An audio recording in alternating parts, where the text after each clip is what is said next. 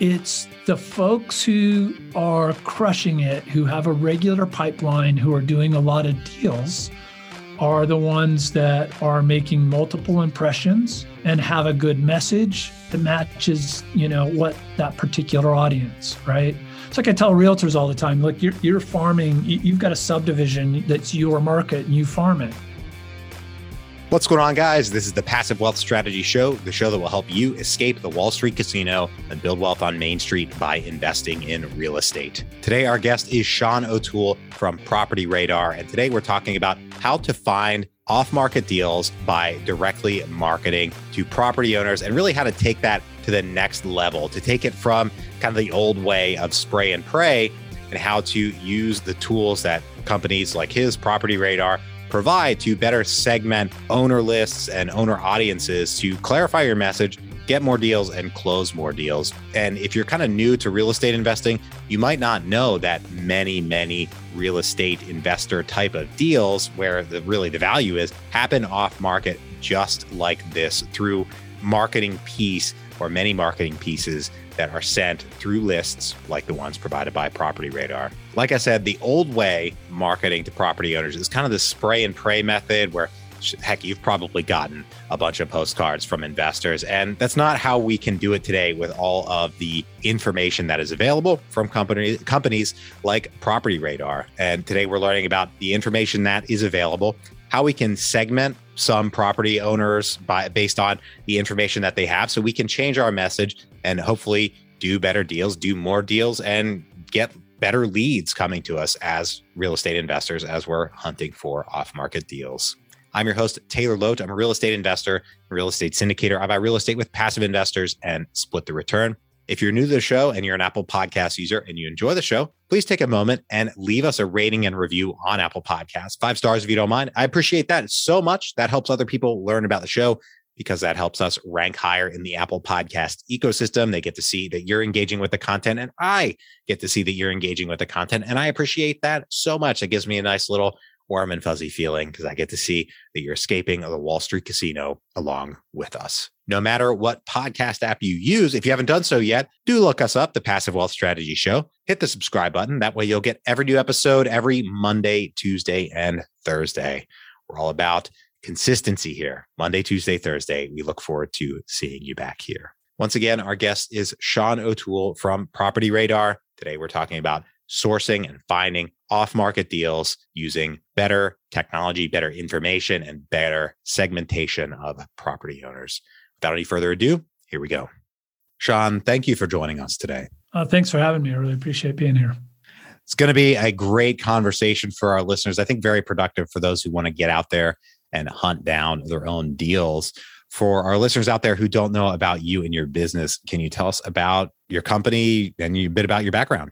Yeah, so a tech guy, kind of Silicon Valley in the 90s. And uh, after the dot com crash, ended up flipping uh, real estate, everything from you know small uh, residential properties to industrial and commercial and multifamily and everything kind of in between 160 plus deals.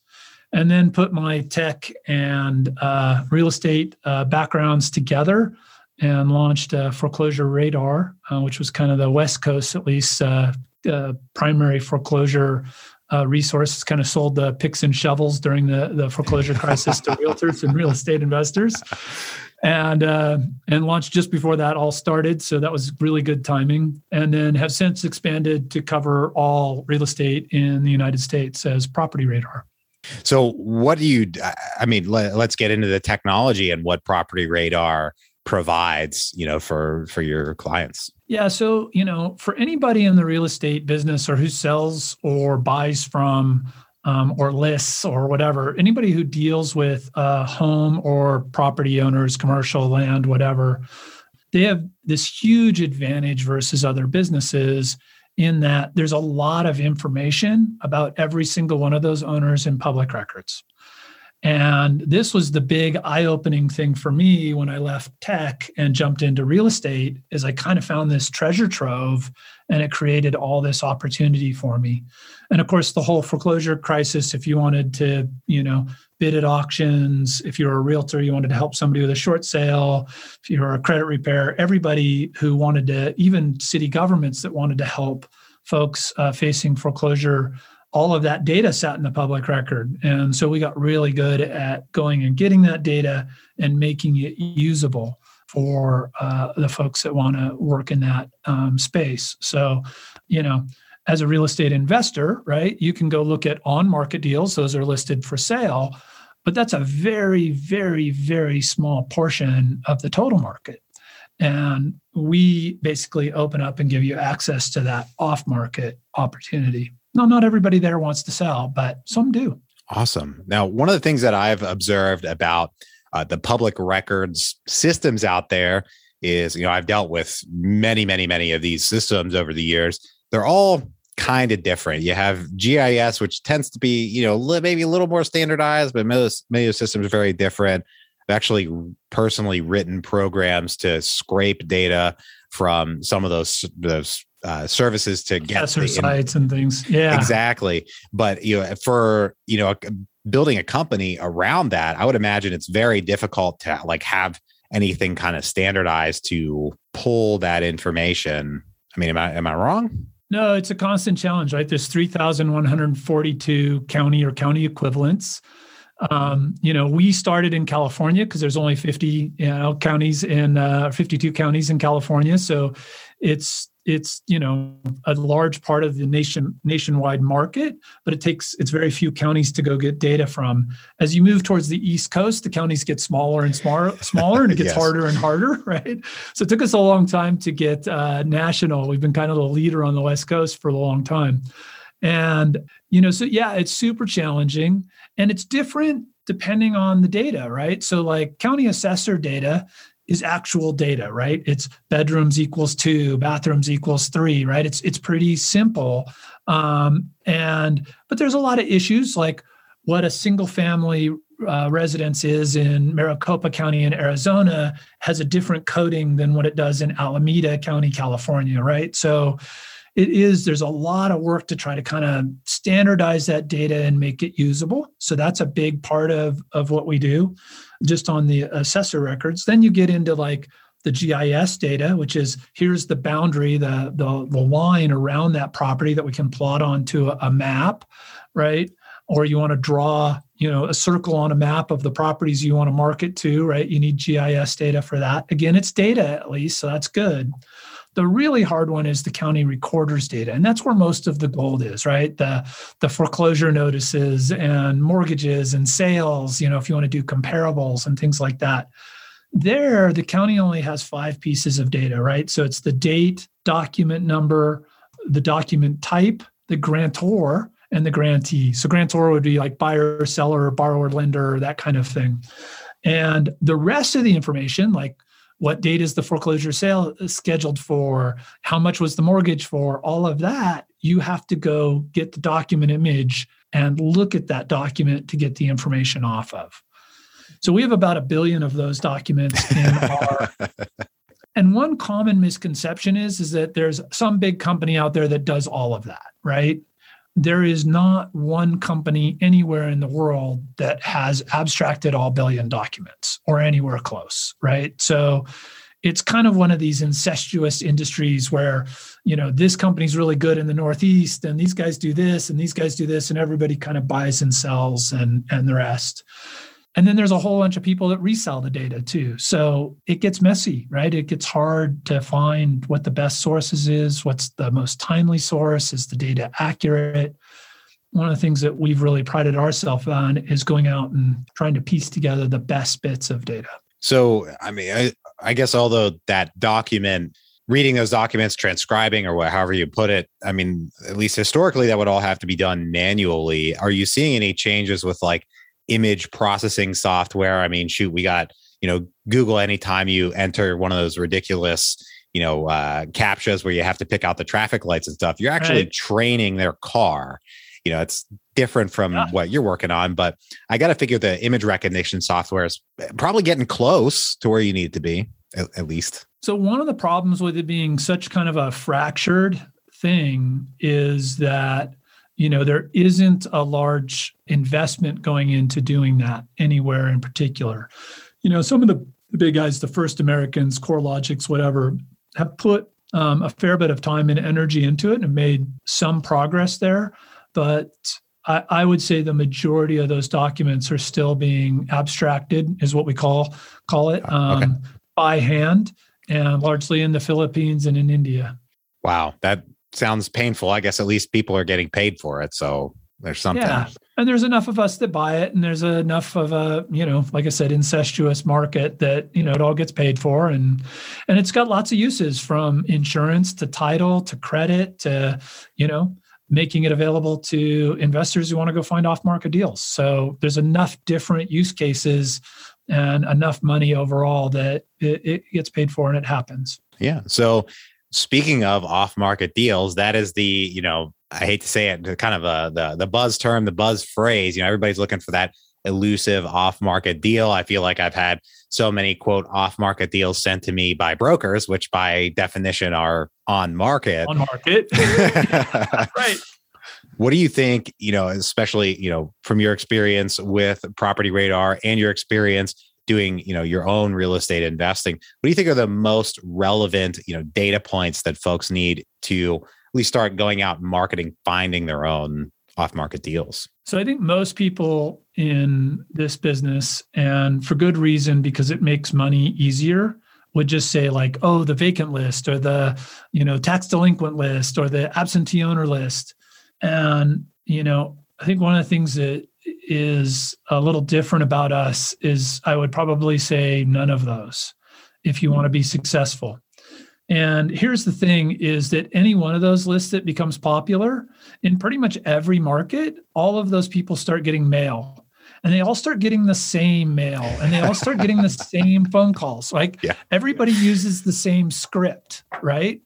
And, you know, so it was really clear to me really early on because I did a bunch of deals. I sent a bunch of direct mail that what really actually mattered was having the right message for the right person, right?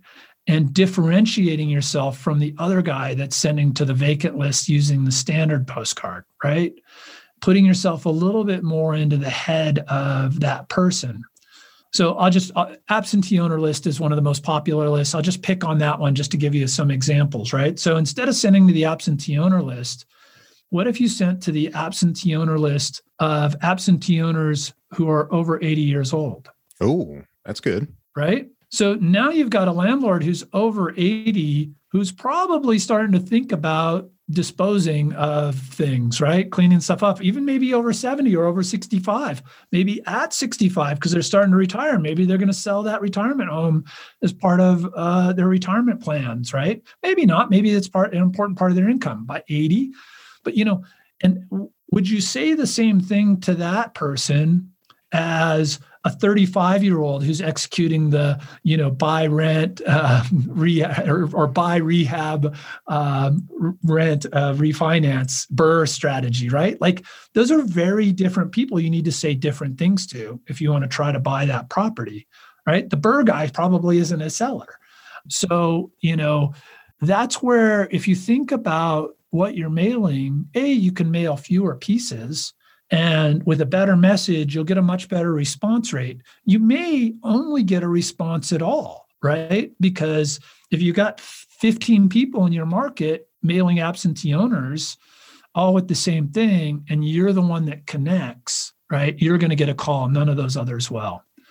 Another example, like of just thinking about things differently, let's take vacant and absentee owners. So a lot of people will do the vacant list so if you do vacant and it happens to be absentee, right, owner, that's not the owner's address that's vacant. There's that's no sign of distress necessarily. It just means his tenant isn't picking up the mail. It could mean his tenant, you know, he doesn't have a tenant. So that, you know, or she, right? I should be saying he or she, but you know, what though if the owner's mailing address was vacant?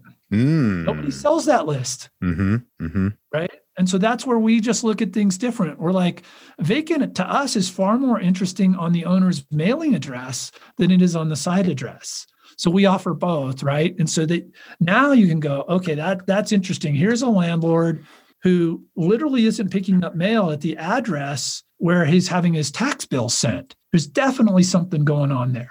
That is an interesting sign. Now, one of the things that I wonder there is, you know, if they have the property owned in, you know, 123 Main Street LLC, but that's, you know, mailing to their house or whatever, it's not getting picked up but it's still going to 123 Main Street LLC. They still know why it's coming. Shoot, this, you know, they can rec- still see that from a mile away. Can you go even deeper and say, all right, we know who, you know, the owner of record is for 123 Main Street LLC, and we're just going to address it to, you know, Tim or Sally at that right. whatever address.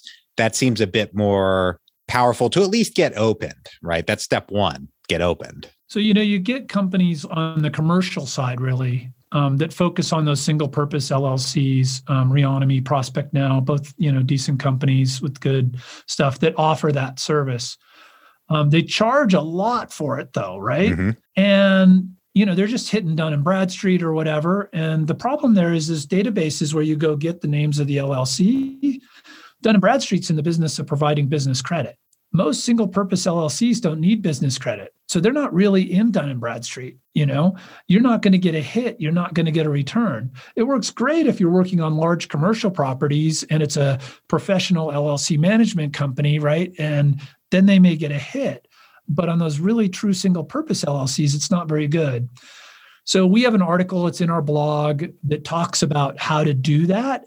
Still more of a manual process but you know we're one third the cost and you do it yourself I, hey, I've done that manually myself uh, with open opencorporates.com is what I use, but it still took a lot of time because there's 400 123 Main Street LLCs. So you have to know what state yep. it's in and then figure out, you know, which one's still active and which one's probably it. So it takes a lot of time and judgment. Hopefully you can, you know, hire somebody in the Philippines to handle that or something, but handle that. Yeah. Yeah, yeah. for sure.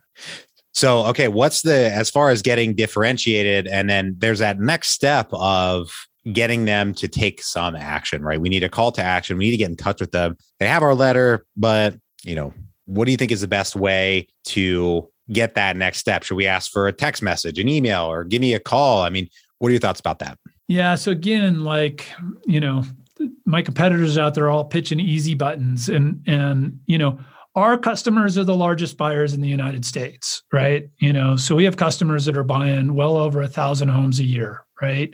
And our better customers are are you know, almost all of our customers are doing more than ten deals a year. So I, unfortunately, I'm never going to be the easy button guy that's you know just pitching you on send me ninety nine dollars and I'll you know get your get you a deal that you'll make a hundred grand. Like that's not us at all. So that's I think that's just an important caveat. Right? That's also not real. So let's also bear that in mind. yeah. So we're not in the business of extracting money from dummies, yeah. right? Like yeah. is one way to say it, right? We're in the business of actually getting deals done, and getting deals done is hard. And and I hate to say that, right? Because that's going to turn some people off. Go, I don't want to work. I just want a hundred grand, um, or I just want a monthly rental income. And I totally get that, right? Like, so what I'm going to talk about is what the guys who are actually doing deals do. And what's most important there to understand is that impressions build trust, right? It doesn't matter how much of a jerk you are, what kind of a terrible person are. We can think of plenty of people that have household name recognition and even have a lot of people believe in them and trust them that are not the greatest people in the world. Oh, sure. Politicians. I'm not going to name any. Right. right. We're not naming any, but politicians, number one. So, anyway. Yeah. And, and at the end of the day, what that's about is impressions, right? So, for, so the, the real thing that we see work, right, at the end of the day, it's very unlikely you're going to send one postcard and get a call and do a deal, right? The very best folks out there that are doing the most deals are doing a combination of things. They're sending postcards, they're sending more than one, right? They're get, building impressions. They're taking that mailing address and the person's name and um, uh, skip traced, you could say, appended phones and emails, and using that to create custom audiences to display ads to those folks. And that builds impressions, right? They're making calls and they're calling the ones that look like the best prospects and that's making impressions. They're sending emails and that's making impressions. They're doing voicemail drop. And you, you know be careful here of you know different rules but generally there's nothing in and again don't take this as legal advice but uh, the tcpa and some of these things are about selling not so much about buying. So at least a lot of our customers feel like they can make phone calls without even looking at the do not call if they're calling about buying your house, not selling or listing your house. Uh, no legal advice there. Go talk to your own. Never legal advice on this show for the record. So you're right. Uh, we're yeah. good. So, uh, you know, it's the folks who are crushing it, who have a regular pipeline, who are doing a lot of deals, are the ones that are making multiple impressions and have a good message that matches, you know, what that particular audience, right? It's like I tell realtors all the time, look, you're, you're farming, you've got a subdivision that's your market and you farm it. Is everybody in that subdivision the same? Well, they have some things in common because they chose that subdivision, but some have equity, some don't, right? Some have lived there for 20 years, some have lived there six months, you know, uh, just lots of different, some have kids, some don't, right? Some have young kids, some have older kids. And uh, very few public records companies pull in that demographics information and those other things that allow you to really tailor your message. And it's that kind of differentiation that the guys that are doing 10 plus deals a year are starting to do. And certainly the ones doing 100 plus, 1,000 plus deals a year have to do. Interesting. So, one of the things I wonder is I, I talk with with you know some of these guys who say do a lot of wholesale deals where they're sending a lot of letters or you know some of these guys who say I spend fifteen thousand dollars a month on my my mailers. What percentage of those guys would you say, guys and gals, would you say are doing it the smart way versus more of a spray and pray, and the spray and pray is still at least moderately profitable for them, whereas it'd be mm, potentially more profitable or a, pro, a likely more profitable to do it the smart way with all this additional data and like depending on how how good they are, it's you know two to ten x better returns, right? Um, on how systematic and how good they are versus spray and pray. Spray and pray at the end of the day at volume does work, right? It's just it's a law of large numbers, right? So spray and pray at volume, spending 15 grand a month, it will work. You will get deals. You will probably still have an ROI, right? Just basic absentee owner list, base and vacant list, the really basic list, and just send the same thing. You know, you will still get lucky every once in a while, you know, but you're wasting a lot of money. it's still cheap enough to send letters, I guess, is what that comes down to. Yeah. Yeah you know it's it's every door direct mail versus targeted direct mail right? Like to some degree right? Like you're going to have a better roi you're going to have more predictable results as you improve that message and the rest. And the other thing is is you are the spray and pray method you're a little more at risk to business disruption right? Because somebody who comes in and starts doing a better job more targeted in your area is going to be more likely to to get those calls and start taking away business you would have gotten before. So early on in a market, you're the first one to pick up some new list type and start mailing to it, right? Spray and pray works fine, right? If you're if you're early, you can do that. And then the more the mature the market gets around something, the more differentiated you have to become to continue to um, extract. So a lot of the spray and pray guys, they spend a lot of time jumping from list to list to list and whatever the new hot thing is. And so that that's kind of the, that path. Whereas they could continue to extract more by getting refining within in that market with better messaging. So it, it works. Yeah, you can definitely uh, do it, but it's it's not really more expensive to do the more targeted. It takes a little more thought. It takes a little bit more you know effort but with a, a two to 10x better return, it, it's time well spent. Yeah, I mean it's it's it's maybe more effort in the it sounds like more effort on the front end setting up the systems and the procedures, but you want a return on that effort on the back end and hopefully that partially comes in just better qualified leads coming your way. You're not chasing down, you know, people who aren't interested or got the wrong, you know, got a postcard when maybe they shouldn't have because they weren't a prospect in the first place. Something I thought was really interesting that you mentioned a little bit earlier was if you will, the more uh, multimedia options, you know, the, the phone number versus like email and, and kind of target them targeting them in different ways there. I mean the phone numbers kind of obvious or you know there's a few ways you can do that. I mean we've probably all gotten text messages about you know i want to buy your place or voicemails or any of that. The email what are you seeing there? I mean are folks really adopting that? And and i guess how can we how can folks like target that list? I mean what are our options online? Yeah um, you know certainly companies like us will append email as well. The match rates tend not to be as good as phone and you know most of that data comes from what's called co-registration and you know the easy way to say that is you know if you're not paying for the product you are the product and nobody reads privacy policies but, but that's the yeah. that's basically it like you're giving somebody your email address for the chance to enter a survey well they're making money on you by selling your email address right so mm-hmm.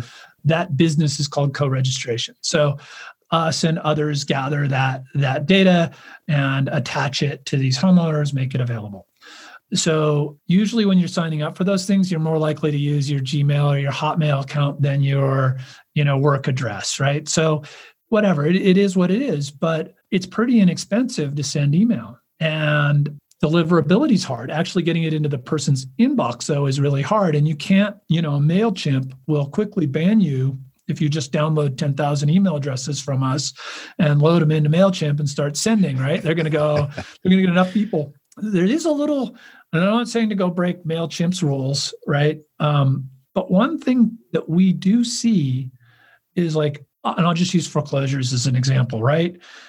If you come after folks that are in foreclosure with the message of, you know, hey, you're in foreclosure, you need to do something, you should sell me your house, right? Like that spam button's going to get hit a million times, right? If you send something to them that's like, hey, I wanted to let you know, uh, I'm I'm a, I'm local in your area. I wanted you to know that we're seeing an uptick in foreclosures, you know, and and you know, we are actually seeing some a small uptick in foreclosures. It's still low. And if you know anyone, not if you, if you know anyone, because you're basically presuming they're not in foreclosure, you know, that's suffering through this, like I have a lot of empathy for this. I've helped people, you know, whatever those people don't get the spam button clicked on them. Can you imagine? Right? Because it's it's coming from a place of help and assistance and information. You know, there's been 20 foreclosures just in your neighborhood, whatever, right? Like that stuff I want to keep getting. Like, especially if I'm in foreclosure, I want to know that. And this person isn't, isn't accusing me of being in foreclosure. They're just reaching out and oh, they're local and oh, there's their name and phone number. And they seem genuine, right? I'm not going to click spam on that. It was useful to me. So uh, most of the people who get banned or blocked from spam, it's because they've got their message wrong. That's a lot more personable too. That um, yeah, that that approach. Now I'm glad you and mentioned personal account. Yeah, you might want to have a few of those in this case. I'm glad on your you... volume. If again, if you've done a good job targeting, you have a small list, and it's an honest, genuine letter to each, you know, note to each person, and it's real right? Um, you tend not to get the spam button pressed. Nice. I'm glad you mentioned the current foreclosure trends. I want to at least touch on that. I mean, you're tied into the data. We heard so much, you know, either earlier this year or really early on in the pandemic about how there's going to be this huge foreclosure wave. Sounds like that's not what you're seeing. Maybe it's a little early, but I doubt it. What do you think? You know, we are seeing a, a bounce up uh, for sure, you know, um, and we're probably going to start seeing headlines like 100% increase in foreclosures. But you got to remember, 100% of zero is still zero, right? like, so be very careful as you're listening to foreclosure headlines, especially from people trying to sell you stuff, right? Like, uh, you know, uh, we're seeing lots of like you know become an REO agent, uh, foreclosures going through the roof, uh, two hundred percent in the last month, and it, you know, okay, it went from twenty to sixty. Like okay, that's two hundred percent, but you know, like whatever, right? You know, so just be wary of percentages because we were at such a low number that we can have big percentage increases, and we are starting in places to see some big percentage increases, and we are starting to see some more foreclosure sales. And it's very it's very local right now right? One of my uh, customers friends you know called me the other day. He bought four properties at a foreclosure auction in one day. He hasn't bought four in four months.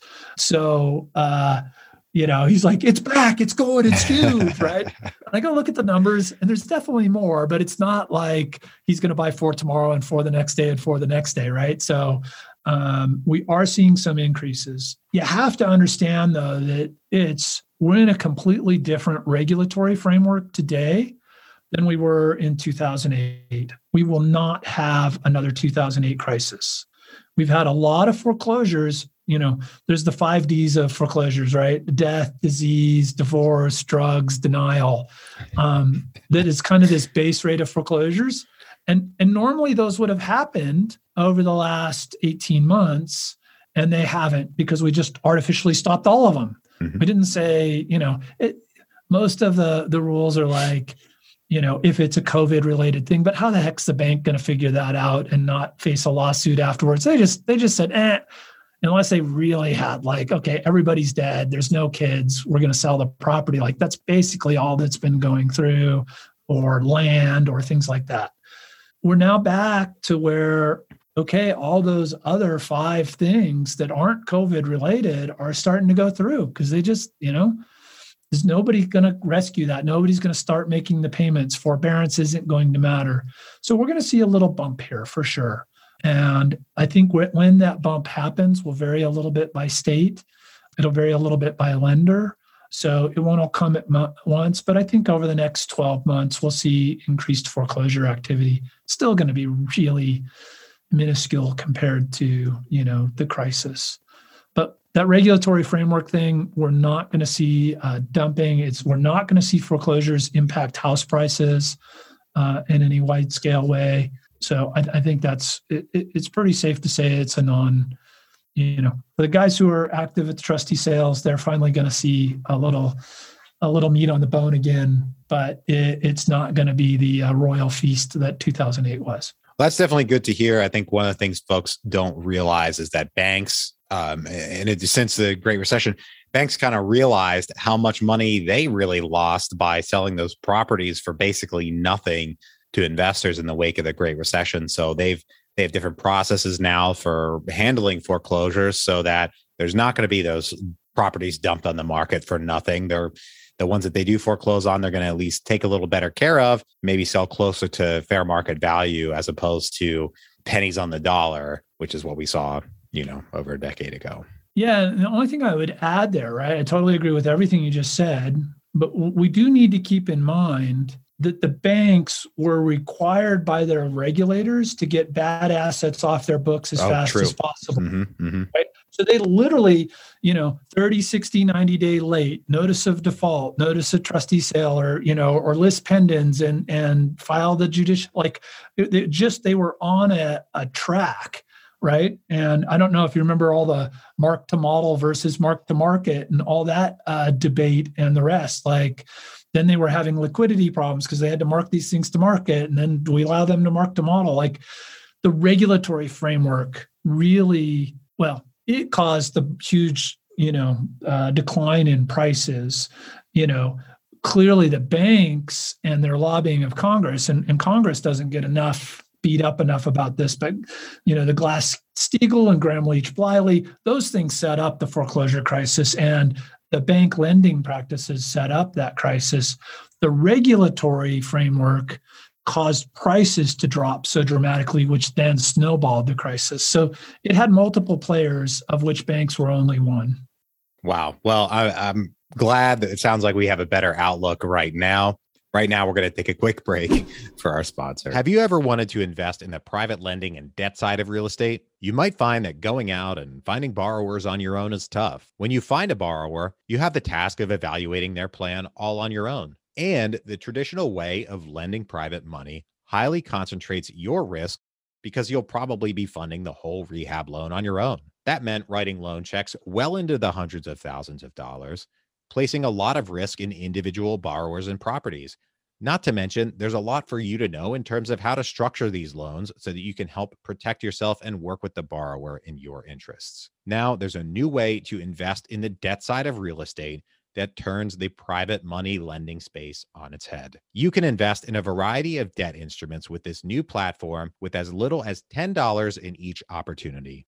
You can diversify your investment across a wide variety of borrowers, geographies, and asset types. This new platform is called Ground Floor. They make it easy to invest in either your name or using your self directed IRA. And if you don't already have a self directed IRA, don't worry. They make it easy to get started and get one opened. Go to www.passivewealthstrategy.com slash ground floor to get started or click the link in the show notes. See the ground floor site for full terms and details of what they offer. Once again, that's www.passivewealthstrategy.com slash ground floor or click the link in the show notes.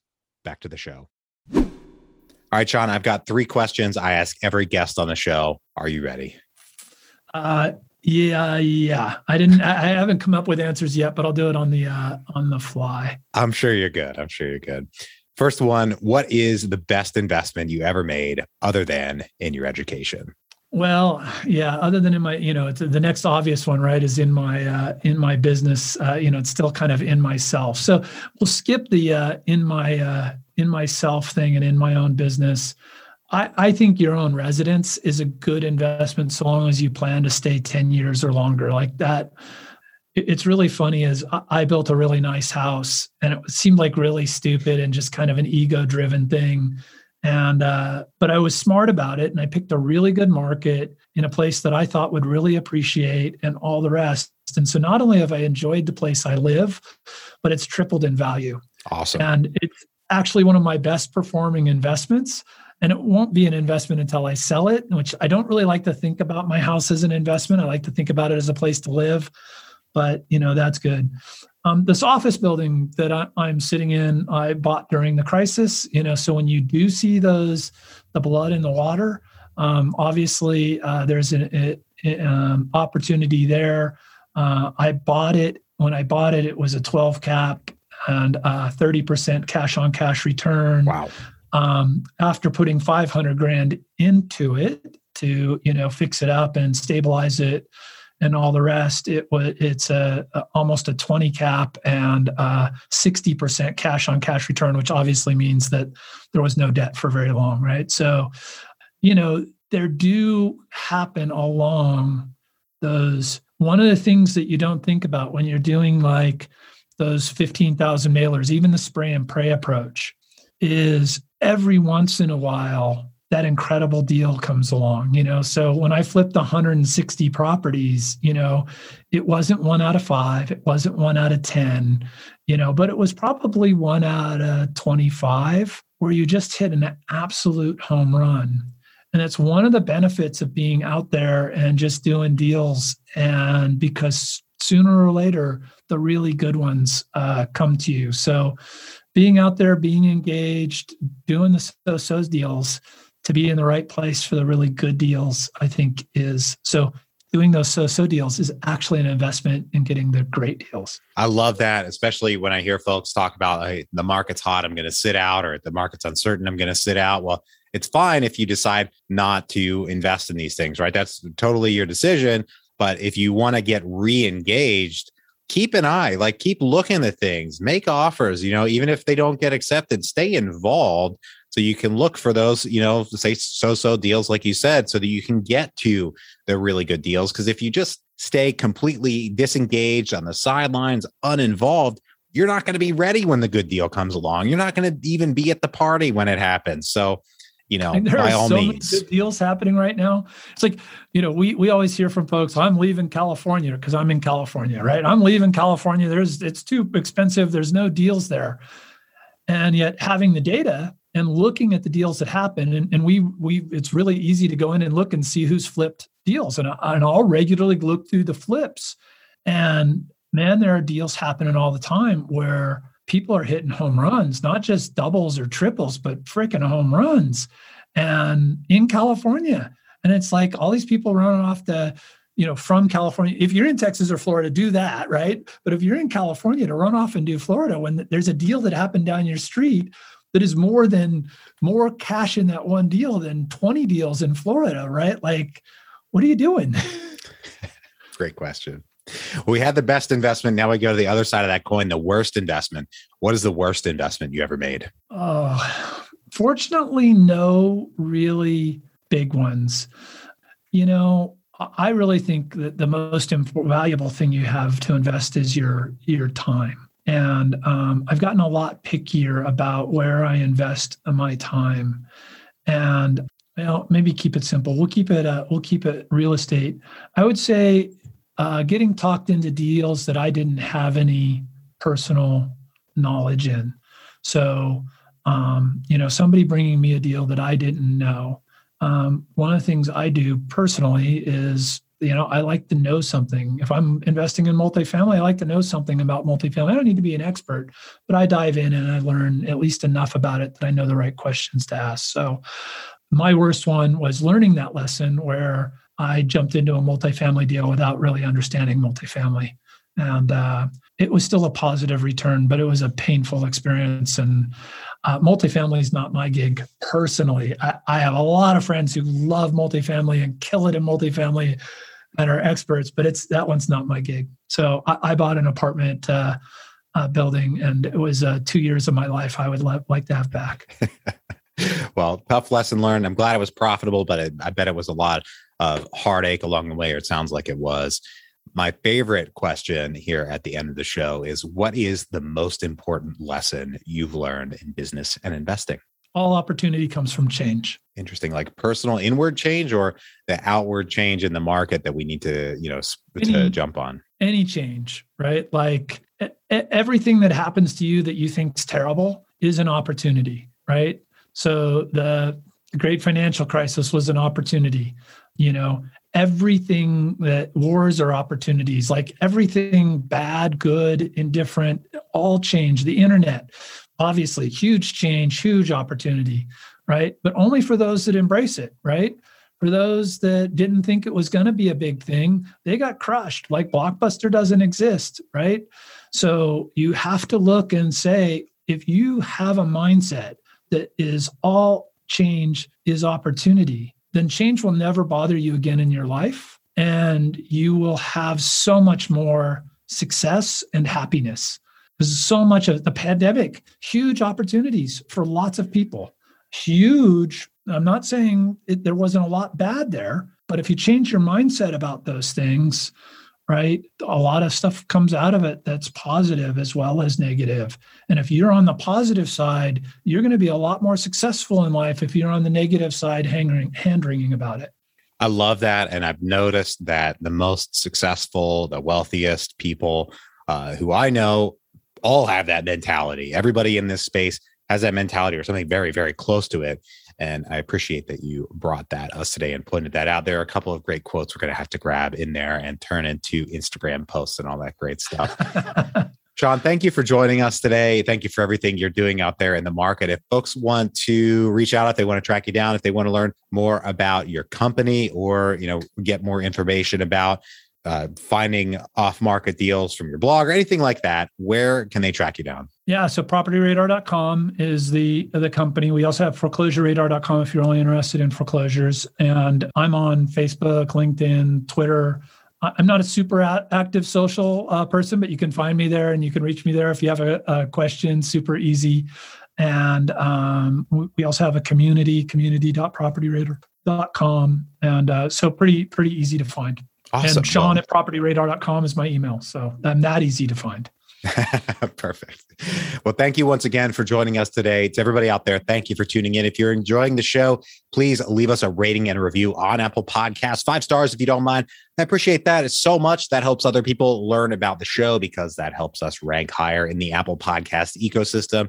I'm always honest with you guys. That gives me a nice little warm and fuzzy feeling because I get to see that you're engaging with the content and you're escaping the Wall Street casino along with us. If you know anyone who could use a little bit more passive wealth in their lives, please share the show with them and bring them into the tribe.